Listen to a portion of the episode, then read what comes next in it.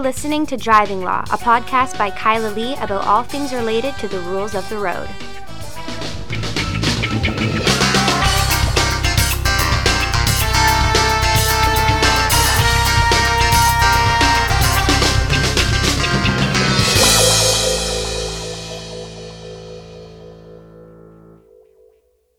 Hello, and welcome to another episode of Driving Law. I'm Kyla Lee at Acumen Law Corporation. Hi, I'm Paul Doroshenko. And uh, today, Paul, I wanted to talk about what everyone's talking about. I know you don't want to talk about it. You say it's been talked to death, but Greyhound. No, it's not that it's it's been talked to death. I mean, it's been it's been um, discussed in many different ways. Um, you know, there's lots of aspects to it that are are fascinating. The uh, uh, leader of the BC Liberal Party is blaming uh, Greyhound's pullout uh, on the uh, NDP, and I don't see how any legislative change the NDP has done has affected it. And they're also pulling out of Saskatchewan and Manitoba. So uh, somebody somebody tweeted that the uh, the BC NDP's power must be vast and broad to Yeah. compel Greyhound to also pull out of Manitoba and Saskatchewan. I just wonder, like, how uh, is there anything that could happen in the province or federally that the BC Liberal Party wouldn't find a way to blame the NDP for? Yeah, you know, you'd think that they would be smart and they would sit in the penalty box a little while, especially uh, after the uh, casino gate here and the money laundering scandal that uh, basically comes down to their mismanagement. I know it's like, it, why not just bide your time? As as with all governments, eventually they're going to screw up in some embarrassing way, and then you get to point the finger. But you look like a jerk if you point the finger literally every time something bad happens. Yeah, and especially when it's something that happened on your watch uh, and as a result of legislation that you know your government had because you were in power for well over a decade. But the other thing is, it doesn't it, it doesn't uh, demonstrate any humility whatsoever. I, I think a lot of the discussion obviously has been focusing on how people in the north are going to get around and how people in rural areas are going to get around. Uh, for me, as a Métis person, I have major concerns about how this decision is going to fail Indigenous people. So a little background, if you uh, haven't, uh, if you don't live in BC or you haven't heard about this story, Greyhound has found that many of their routes are not profitable, uh, and so they've announced that in October 2018 they're going to discontinue many routes, and we're talking routes like uh, places like Blue River, um, you know, that are really remote communities where uh, where there, there's no other way to get there except driving. There's no airport or anything like that. Barriere, I don't think there's uh, an airport there. Really, the only way you can get around is is if you've got a ride uh, or you've got a car. And um, the particular concern, I mean, there's a number of concerns. My first thought was, what happens if you get a driving prohibition in BC? You get a three month driving prohibition, and you can't get anywhere. You can't get to your if you work somewhere else, you can't get to work. Uh, but now, you know, the discussion has expanded, um, as you say, I guess, to a safety concern. Well, I mean, it, it is. I'm, I'm not just an Indigenous person. I'm also a woman, and you know, uh, Have you ever other- ridden, have you ever ridden the Greyhound? Uh, yes, I used to take the Greyhound to get to the ferry terminal because I didn't like TransLink the way that they had set it up. It took two and a half hours. You took the Greyhound and it took 25 minutes. in the Greyhound, as I said, from Edmonton to Valemount, and I think that's one of the routes that's uh, going to be canceled. Um, you know, it was uh, it was necessary for me to get there because my grandparents had driven there and weren't able to drive back, and the only way I could get there was to take the Greyhound. Uh, and I can think of so many different circumstances. You know, if you have medical care uh, in Kamloops, for example, and you live in uh, you live in Blue River or, or uh, yeah, exactly. Or Avola. Yeah, I mean, they'll stop an Avola for you right now. Yeah. Uh, but um, as far as things like that, like medical care and also protecting Indigenous women from being picked up on the side of the uh, of the Highway of Tears, those are responsibilities that a government has to their people. And so, uh, while a lot of people might not think this is driving law related, what the government's obligations are might to some extent be to provide those services. I mean, you have you you have the right to medical care in this country, and the government has to facilitate that.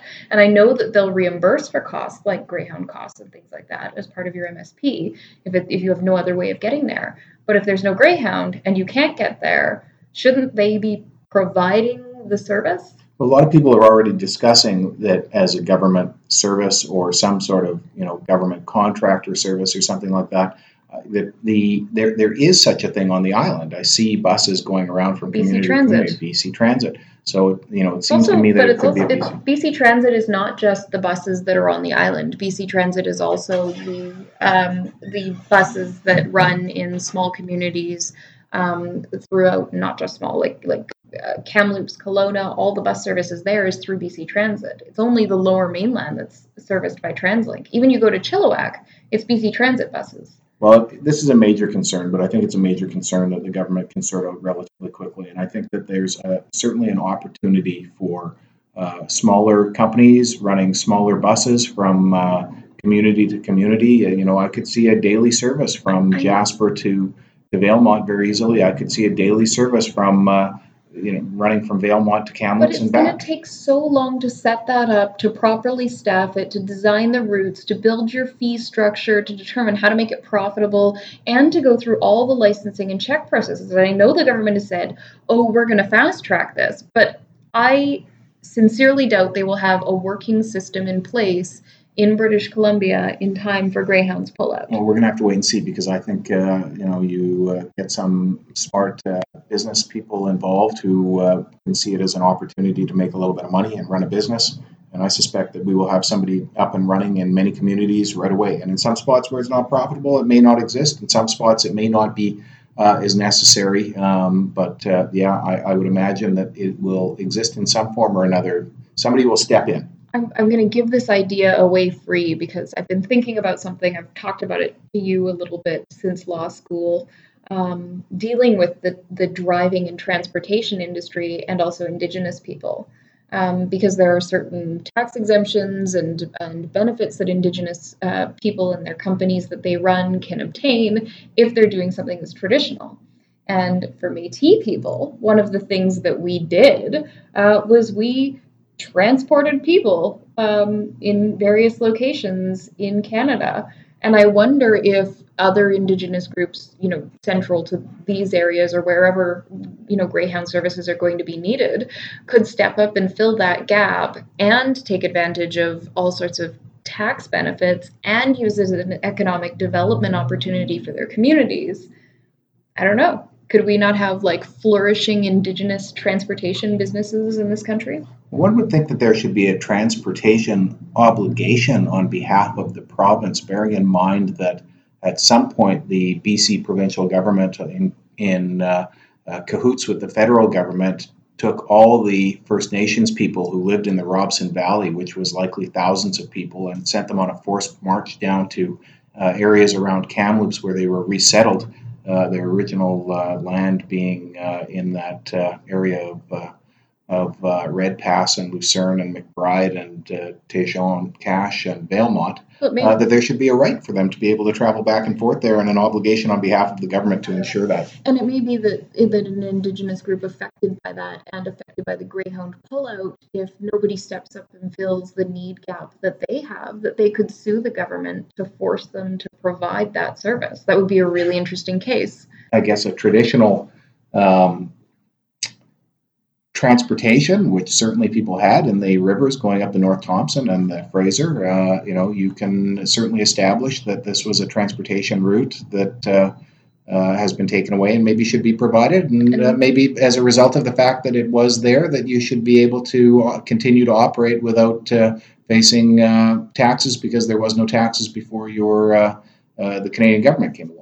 And there's a lot of really well documented footage um, for people across Canada that was created by the Hudson's Bay Company. So it would be really interesting and relatively easy, I think, to establish because you would have this this historical documentation. Hudson's Bay did these amazing like videos of all of the the transportation across Canada, the trap line. It wasn't like video. Kyle. It would have been film. No, that's the same thing. It's not the same thing. Whatever. In any event, it's uh, it's an interesting thing. Film studies and we're, podcast. we're, we're, we're, we're trying to um, hmm, drag in a lot of things that probably uh, could never be uh, compelled to, and the government could never be compelled to fulfill. But it's an interesting thought process, and certainly it is a very legitimate concern, particularly when you look at the uh, the Highway of Tears, and uh, you know the uh, you know it appears apparent that many women have uh, been murdered um, hitchhiking on that highway, and uh, if we don't have safe transportation options for them,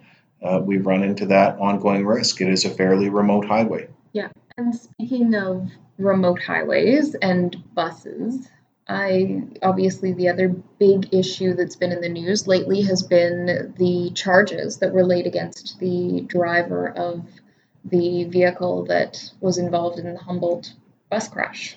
Yeah, and it's interesting. You look at the photos. I went and read as many of the stories as I could find describing the actual accident, and I'm still trying to figure out what the uh, you know dangerous driving part was. I well, know they've kept a, a, lid, a really good lid the police have on the information that they've gathered about the collision. But it sounds like, and I mean, you know, they like to to talk, and but it sounds like they've done a very thorough investigation, collision reconstruction, which I mean would be necessary in a case with consequences like this.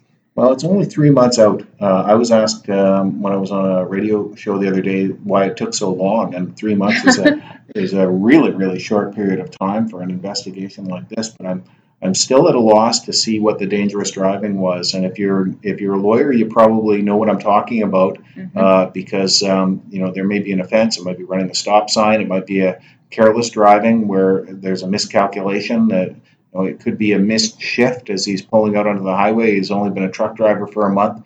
Um, you know, there may be some, uh, I don't know, maybe criminal negligence causing death. I can't, I can't see that. I like, I just don't see it. Criminal but the, negligence it's a higher require, standard. Yeah. yeah. it would be more difficult. So I'm trying to see the uh, the intent. I was talking to an RCMP officer today about it, and um, you know, he was with me. He, he just couldn't see how this could be a dangerous driving uh, case. I mean, dangerous driving causing death and and bodily harm. And bodily harm, and I, I don't see how they can make that out. And the only thing is that there is a well, there's a sometimes a desire to approve a charge, even though there's no significant likelihood of success, because you're trying to uh, appease the families of the people and of well, the senseless death, trying to provide some sense you, or something. But you refer though to re- approving a charge because this is Saskatchewan, where it's a it's a police laid information system. I know that the police, as they as they announced, they've been doing this in consultation with Crown. But I also, you know, I see these cases, like Alberta and Northwest Territory and Yukon, where I've defended clients. It's all police-laid information, so the Crown only gets involved after the fact. And by the time you get to the point of persuading a prosecutor that the case has no hope in hell, you're already, you know, close to or at your trial date. Which is an interesting thing, actually, when you think about um, what how those files are resolved. So in Alberta, I've had a lot of files that fell apart for the Crown on the day of the trial. And the Crown, you know, the prosecutors are looking at it and they probably were aware that that's the way it was going to go, but it was a police laid information.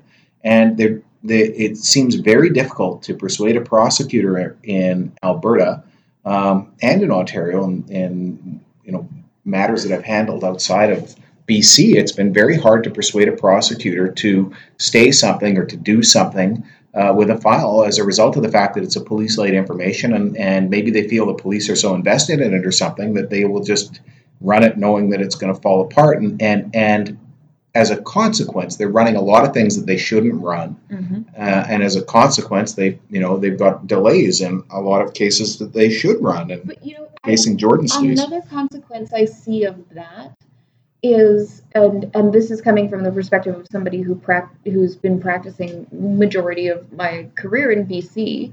Um, you know, I'm called in the Yukon, but you know, I don't take a lot of work there. Um, but you you have a, desensiti- a desensitization on the bench to bad conduct on the part of police and bad charges. And that's why I think one of the reasons why the same offense in BC will get you a much lighter sentence than the same offense in Alberta, where certain charter arguments that work in BC do not work in Alberta. Yeah, I know. I see that. In, in BC, it's very rare for them to run a case that's you know sometimes you get a prosecutor who's naive and overly optimistic that's going to happen um, you know that's not uh, I'm not I'm not suggesting that it's uh, you know we're we're all different. Every lawyer is different, and we're going to try and run our case pursuant to our ethical obligations and so forth. But um, no, I mean in in BC we also don't see uh, the worst of police behavior. So it's kind of like the judges. It's all sort of fairly. We don't, But we the don't- police, are- the, the courts don't see the police officers screwing up very much. And we don't see the worst of the police behavior because we have crown laid information where they review the file first, and if they get a glimpse of the worst of police behavior, you know that your client is most likely not going to end up charged. But if you're a judge in BC, you come out with this this misapprehension that the police are really, really on their game. And if you're a judge in Alberta and you see how often, you know, these bad files also show up, you might get a better indication of uh, of just how human the police are. Okay, maybe I'm wrong. My, Well, no, I maybe mean, my theory is it wrong. it cuts- cuts I cuts a couple- wrong. Cuts a couple ways. Once a Cuts- month. Goes it cuts different ways. Yeah. Okay. But what struck me actually no, I'm, I'm gonna come back to what struck me the most. What I what I wanted to talk about because I think a lot of people who listen to the show are interested in driving law, but they don't know the law. And I thought we could spend a few minutes just breaking down what the prosecution needs to prove to prove dangerous driving um, or causing death or bodily harm. Well, the death or bodily harm is usually the easy part to prove, but it's it's the rest of it. Not always. You still have to prove that it was the dangerous driving that caused that death or bodily harm. So you could have dangerous driving leading up to an accident, and then an accident that was caused by the negligence of the deceased. And The negligence of the other driver. It could be the other driver causes an error. yeah, I- mean, there could be some other reason. You could have someone driving like a moron, um, but then the roads are covered in black ice, and Somebody crosses yeah, You're, dri- you're driving like a moron. Somebody crosses the lane and runs into you in your lane. Yeah, and so you do have to, in those cases, you have to prove that the death or bodily harm was a direct result of the dangerous driving. Um, the same way in an impaired driving case, you have to show that the impairment was the direct uh, or um, Well, that's, that's substantial right now. contributing that's- cause. That's. Yes. Um, but the other thing that has to be proven is, and you mentioned it a bit earlier, sort of the mental intent. And that's a hard concept to wrap your brain around in dangerous driving.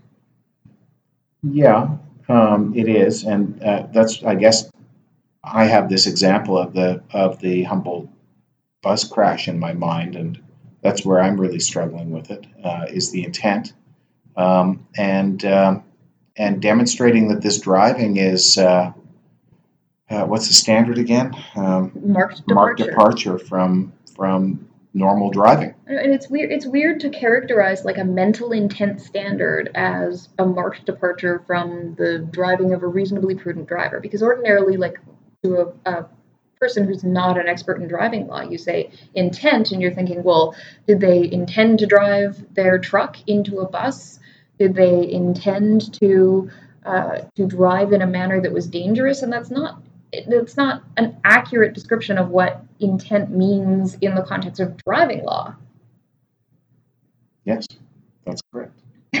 It's not an accurate description. Fake. Well, I, But but it's the problem that I mean, look at the example of this uh, fellow who was speeding on uh, on um, where was he on? He was on uh, Granville, uh, no, and- forty first no. forty first. Oh, was it forty first? No. Oh, yeah, yeah. I know the spot there. Um, the um, you know most people look at it and uh, had he been convicted, uh, uh, he could have been convicted of excessive speeding. And most people look at that and think excessive speeding that's dangerous driving, especially the consequences. And the problem is that, um, and we've seen this before, where people get wrapped up with the consequences uh, of the driving when the driving in itself was driving that is normally sanctioned in some other way. Uh, you know, if you um, if you uh, fail to yield, you fail to yield. Uh, you you know you make a mistake failing to yield for a car. If it causes an accident, you've still failed to yield. If it causes an accident and leads to the death of somebody, it doesn't automatically make it dangerous operation of a motor vehicle. Uh, it's a you know can be a tactical mistake that you make in good faith as you're doing your best to drive. So it's going to be so hard for whoever ends up being the finder of fact in this trial. And I think too, like if this individual who's charged, and I forget his name, um, but if if he's charged and he elects a trial by jury, where are they going to get a jury pool from? Well, that could be a strategic reason to do it that way, but I would imagine he's not going to do a jury because it seems to be mostly a legal issue. My Mhm. concern, I mean, I'm greatly sympathetic for the driver, and when I was on this radio show, people were phoning in and they were showing great sympathy for the driver. Uh, you know, it's the type of thing if you've ever driven on a one of those highways in Saskatchewan where you can drive for an hour and a half without a turn, and suddenly you come up to the stop sign uh, where two highways basically meet as a result of a stop sign. It's very easy to run a stop sign in those circumstances without being uh, you know trying to be a dangerous driver or with an intent to be a dangerous driver it's just it, it, it can just simply be a mistake It's And- also kind of, from what I understand, you know, my mom grew up in Alberta. I, I know lots of people who grew up on the prairies. It's kind of part of how you drive uh, in those areas in the prairies. It's it's not abnormal for drivers there to sort of slow down and look and not come to a complete stop at those intersections. you know what those intersections are so dangerous in saskatchewan alberta and i grew up in alberta uh, and when i came to those intersections i you know as i do generally i make sure that i came to a complete bloody stop to look around and give myself a moment to make myself acquainted with what's coming down the road because things are coming down the road fast and uh, if you try to glide through one of those intersections it's kind of like trying to run the train now if you're trying to run the train I think you got a problem and you could be in convicted. like yeah, a couple days ago. you can be convicted of, uh, of dangerous operation of a motor vehicle if you set out to run the train. If you set out to run the bus, if you set out to try and blow through that stop sign before that bus came, uh, then I could see a conviction being founded. But looking at the at the impact speed uh, of the bus, which struck the side of the truck, uh, I have trouble, you know, coming to the conclusion that the guy just went blowing through the stop sign to try and race the bus. But Yeah. I'm, I'm trying to figure it out. But uh, what really surprises me is that I, I was very upset to see that he was put on bail conditions That where was he couldn't thing that drive struck me the and a most. thousand dollars bail. He's com- he's participating. He's been assisting the police. He's been cooperative apparently. Remained on scene, gave a statement, did everything he was supposed to do. Yeah, and no indication of uh, of impairment, alcohol impairment or otherwise. At least in, in that statement, they said uh, that there was no indication of that. Um, or at least there was nothing that would He's lead not to that. charged with any impaired driving offenses. Yeah. So I don't know. I think they've got a. Um, And the purpose of bail, like I, I think it's a real overreach. I mean, a thousand dollars, you you think to yourself, well, you know, he may be guilty of a criminal offense or may not be guilty of a criminal offense, but you know, numerous people are dead, numerous people are are devastatingly injured. Um, isn't it like not asking a lot that he should not drive and that he should pay a thousand dollars? But the whole purpose behind bail is that you're out in the community, you're on conditions, but you're still presumed to be innocent of these offenses. And the Supreme Court of Canada, um, maybe in the last year, um, talked about bail and having cash as a last resort before incarcerating somebody in a bail um, in a bail order. And yet here you see this person with no record, no history, cooperative. He had plenty of time to flee the country, and he didn't. So he's obviously not a flight risk um, somebody who who is doing everything they're supposed to do, having to put up money. yeah, and not just money. He can't drive. He can't drive. But the interesting thing about him not driving is it may work to his benefit in the long term. If he's convicted of uh, of any of these offenses, he's inevitably going to be getting a driving prohibition. There's no um, mandatory prohibition under the criminal code, but we know um, that if you're convicted something like that, you're going to lose your license. He will have the time of his driving prohibition reduced by the amount of time he was on bail with a driving prohibition. Yeah, he'll get credit for that. Yeah, you get basically like like But- the same of as in custody credit um, at a one to one rate for driving prohibitions. It's a huge, huge case, and obviously it's going to be something I hope is covered by legal aid and the legal aid system. I, I can't imagine him Oh, having to try a- and figure out how to pay There's a no lawyer way. for that. Uh, th- those are the types of cases that legal aid basically has to cover. I mean, I mean, in British Columbia, there's the income guidelines, and then there's the guidelines about sort of what types of offenses they'll cover you. They're not going to cover you for your alternative measures for your shoplifting charge. Um, it's going to be something you know that that you face the prospect of jail for. Multiple counts involving death of individuals, it would be abhorrent if they didn't provide coverage. Well, and it's not just coverage for his legal fees. I mean, he's going to have to pay for experts and all sorts of things. Uh, I, I'm very concerned about him, and I'm concerned about our justice system, and I'm concerned that uh, in the rush to uh, uh pick up pitchforks, that the uh, RCMP may have uh, laid charges here when there isn't a substantive likelihood of successful prosecution, which is the charge approval standard we use in BC. Anyway, concerns me greatly. Shall we move on? No, because I also want to talk about another interesting legal issue that this case engages, and that's forum.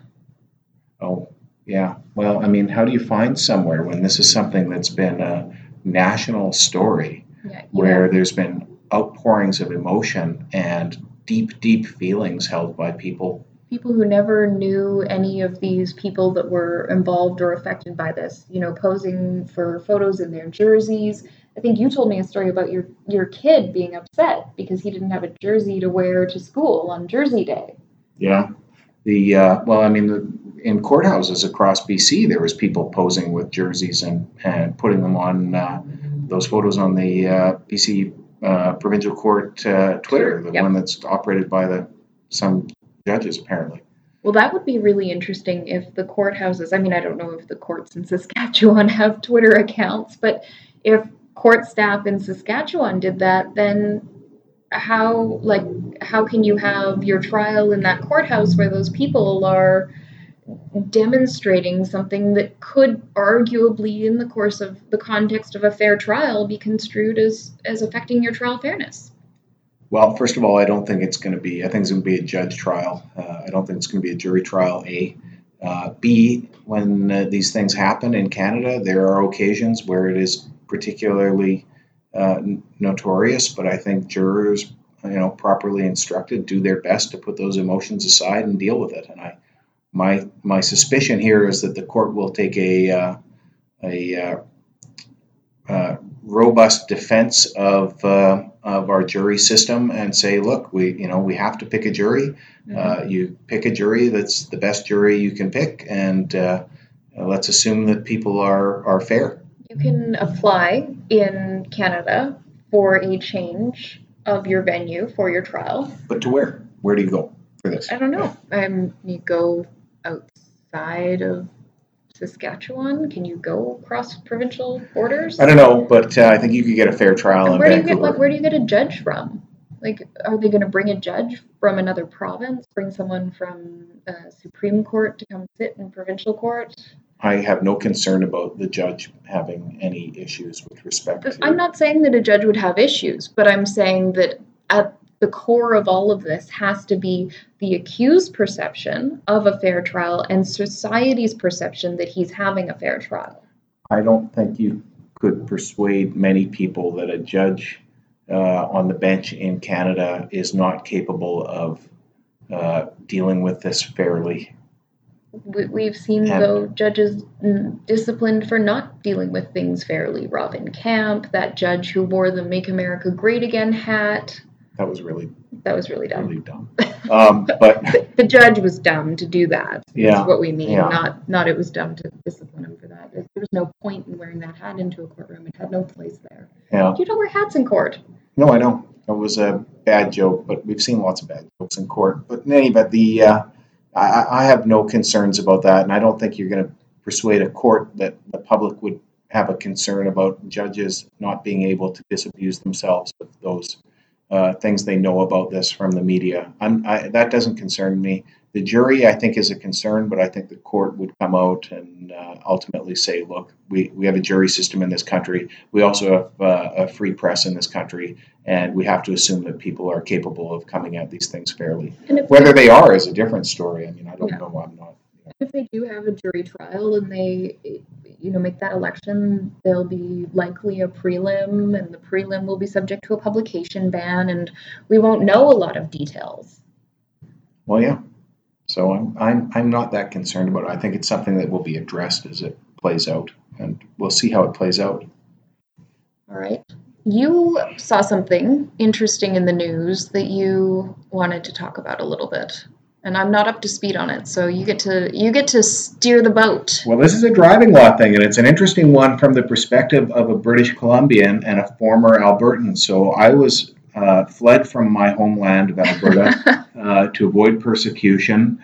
Um, Somewhere where you're 19, persecuted for being uh, Albertan. Persecuted for being, yeah. In 1999, I left Alberta, but I started my driving career in 1984. I got my license and I did it at a motor vehicle branch in Edmonton. And then in 1993, the uh, conservative provincial conservatives, progressive conservatives, uh, at the time privatized the licensing and registration, and so there became Alberta registries offices, which are private registries offices across Alberta, where you go to deal with your licensing. And um, I moved to BC, and uh, you know I, I, I wasn't really comfortable with it in Alberta when it went to the private registry. I didn't like the idea of it uh, the money being spent with a, a private company. Um, there was a lot, many more branches, which created work, but uh, the fees seemed inconsistent. Uh, the quality seemed, was very inconsistent from one place to the next. They're privatized companies. Uh, it kind of feels like you're going into somebody's living so room in I'm, some of them. I'm like a for-profit company that's running the licensing scheme. Yeah, yeah. So they're for-profit and they sell other things there too. But um, so I got my license at Registry Services. Yeah, yeah. um, so uh, you know, it it, it uh, I suppose it created more jobs. Uh, maybe lower paying jobs because it's in the private sector, maybe higher paying because the Alberta economy is still done fairly well despite the uh, collapse in oil prices, the somehow the NDP seems to have done not a bad job. But uh, in any event, now we've got um, a study released. It was actually conducted a few years ago that looked at some gross examples of uh, bad behavior by uh, traffic licensing staff, including uh, allegations of sex assault, some criminal. Uh, allegations and and other offenses and other huge ethical lapses so you go and you go to a private company to have your driver test, for example. Really? Which, yeah, I know it's even hard for you to believe because I you're from BC, where it's all run by ICBC. How do, you, how do you charge like we see people here rarely, but it happens. See people charged with attempting to bribe government officials or whatever the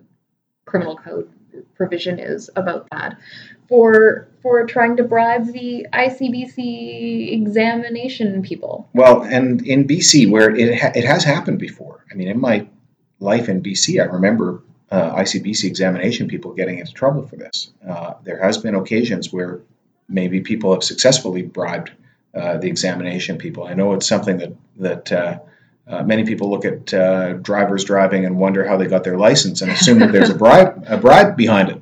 Uh, but in Alberta, it appears there has been occasions where there's been bribes, and the perception is that people are uh, otherwise failing their tests um, because that's an opportunity for the company to get another chance to collect from you on a retest.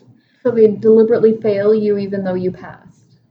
Well, they just grade you harshly, probably, so they can fail you. Um, and yeah, I guess in the end, deliberately fail you, so you have to go redo it. If you don't redo it here, you go redo it somewhere else. And some of the Alberta registry companies are fairly large, so you got a fairly good chance you're going to go into one of their branches. Hmm. Um, I would imagine that uh, they are going to vigorously defend uh, their industry uh, of registries because they're probably really worried that the NDP is going to bring it back in house. Uh, I don't think there's been any savings for people. Uh, and frankly, I have no problem with the government running the DMV so long as they run the DMV relatively well, which is the ongoing concern because everybody gets sick of taking, you know, getting in line at the DMV. Is this sort of a foreshadowing of what might happen if we privatize like ICBC's insurance side of things? I know that's been one of the, you know, there's a group out there that says, oh, we should go to the private model. Well, I think Andrew Wilkinson, the BC Liberal leader, is philosophically motivated to privatize ICBC and probably privatize the registries and, and follow the Alberta model. I mean, he the guy lives in uh, in uh, the wealthiest neighborhood in British Columbia, probably, and that's the people who elect him, and they are just by their very nature, always wanting to privatize everything. Um, and I know when uh, when Gordon Campbell was in, I, you know, I spoke with him about ICBC, and he said that was something that he was never willing to do but he acknowledged that a huge contingent of people in the Liberals wanted nothing more than to privatize, basically because they've got significant connections with the big Ontario insurance companies Right. uh, that really want to set up here, and you pay here, and the money goes back to Ontario. Okay. So, I mean, obviously, we have a you know more socialist government. Privatization is not likely to happen in BC. Well, not not under the NDP. If Yeah, the Liberals are reelected, then we're probably facing the. You know, I think it's it's almost inevitable that one at one point or another, when the um, when the BC Liberals get in, they're going to privatize ICBC because they were setting it up to privatize it.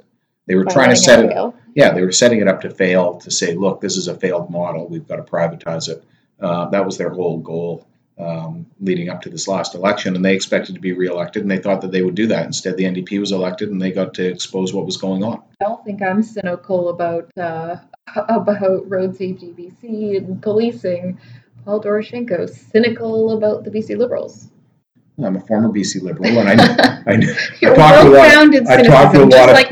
I talked to a lot of the people in there, and and you know, I, I, I there's aspects of ICBC I really, really don't like. And back when ICBC was advertising, you know, to check out our rates when they have a monopoly on basic auto insurance, uh, you know, I found that offensive. It, it was as offensive as living in a uh, in a um, socialist country where they're saying, you know, come down to the grocery store, consume. Here we have all of these things that consume, and you go down there and there's nothing on the shelves, or Yeah, you know, you have one choice. There's no options. Instead, you can go to your, your private licensing office, and uh, it, once they fail you, so that they can collect from you a second time, get a cool T-shirt that says "I came to the licensing office, and all I got was this lousy T-shirt."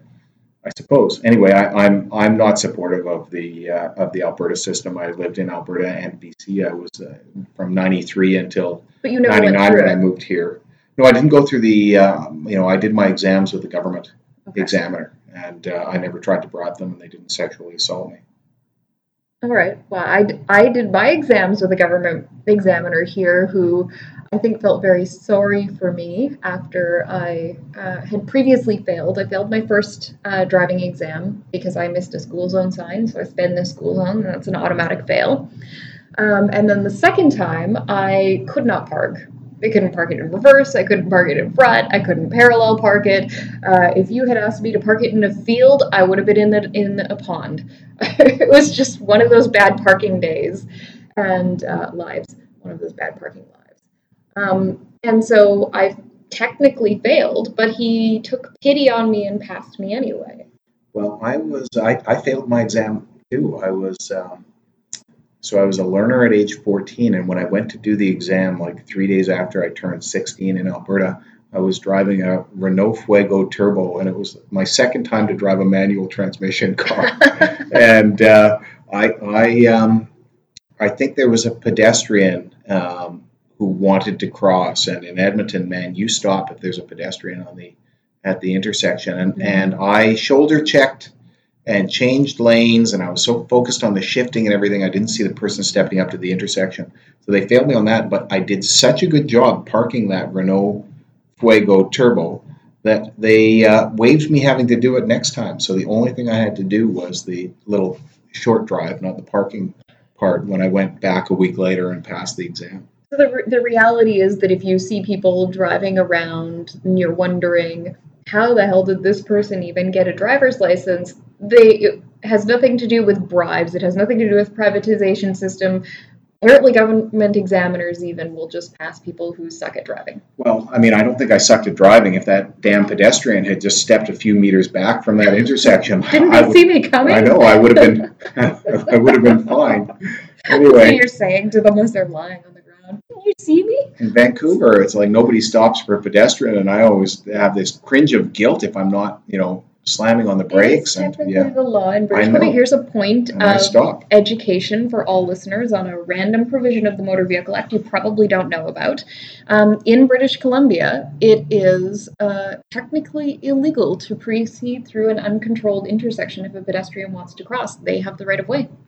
I know that, and I think most people know know, that and should know that. I didn't know that. I can't believe you didn't know I didn't know that until I the read only- the act. The only, you know, I, I've driven in uh, Ontario and it's touch and go with respect to that. In Manitoba, for the most part, people seem to stop when they see a pedestrian there. Uh, in Quebec, I don't never did see anybody stop for a pedestrian. In Vancouver, the pedestrians are pretty much expected to run uh, across the street in between cars at uncontrolled intersections. in the and- middle of the street. But in Edmonton, uh, more so than any other place I've ever seen, the drivers will stop for a pedestrian at any time, and they are so strict about that, uh, just as a sort of a behavioral issue. And I'm surprised because I don't think I've ever seen any enforcement of it, but people do it, and it's a real cultural thing in Edmonton, just like it's a cultural thing in Manitoba to drive side by side, uh, blocking both lanes at 10 kilometers an hour under the speed limit.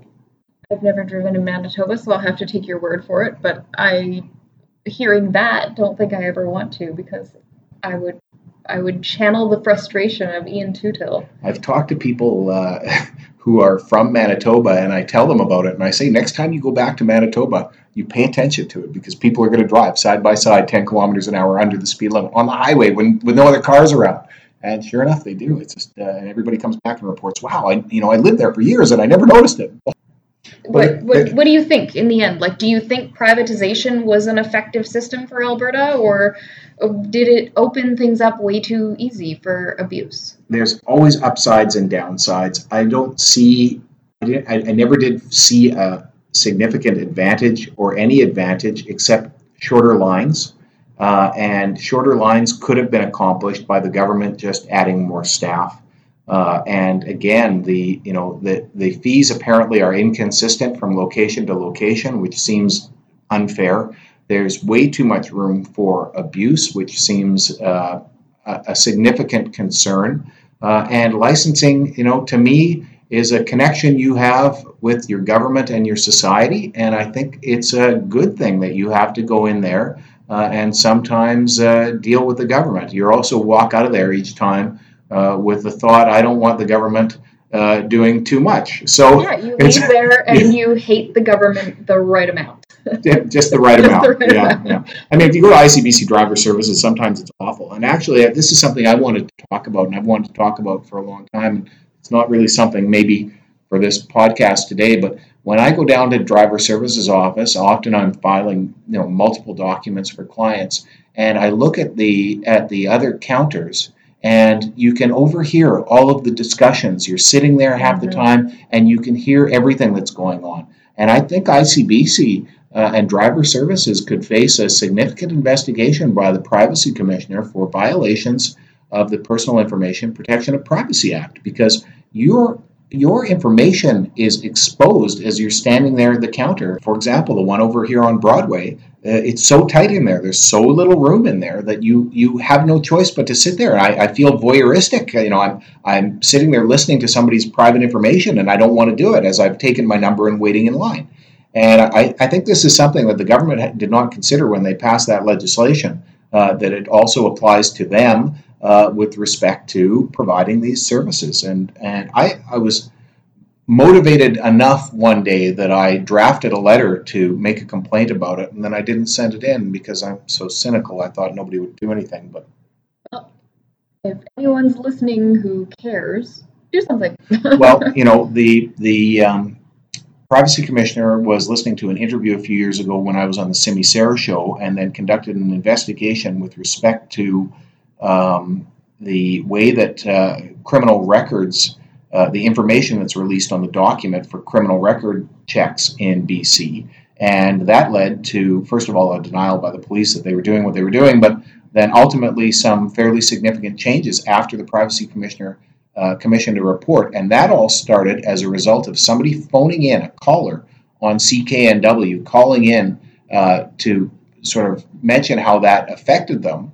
Uh, and then CKNW calling me to ask me, you know, what this is all about. And they called they called the right guy because I was like ready to rant on it, Yep. uh, and did. And that did lead to a change. So um, maybe uh, this is a topic for CKNW is uh, the uh, personal information protection and privacy uh, law being uh, applied to ICBC at the Driver Services Center. Okay, well, that is driving law. Thanks a lot. Yeah, and uh, if you want to reach us, talk about your feelings about your privacy rights being violated at ICBC, privatization, the bus crash, you're charged with dangerous driving, I don't know. Um, we can be reached at 604 685 8889 or Acumen Law or Vancouver Criminal Law. Dot Com, acumenlaw.ca. You can always call us and leave us a message. We're incredibly busy in the summertime just because there's so much going on, but we love to hear from you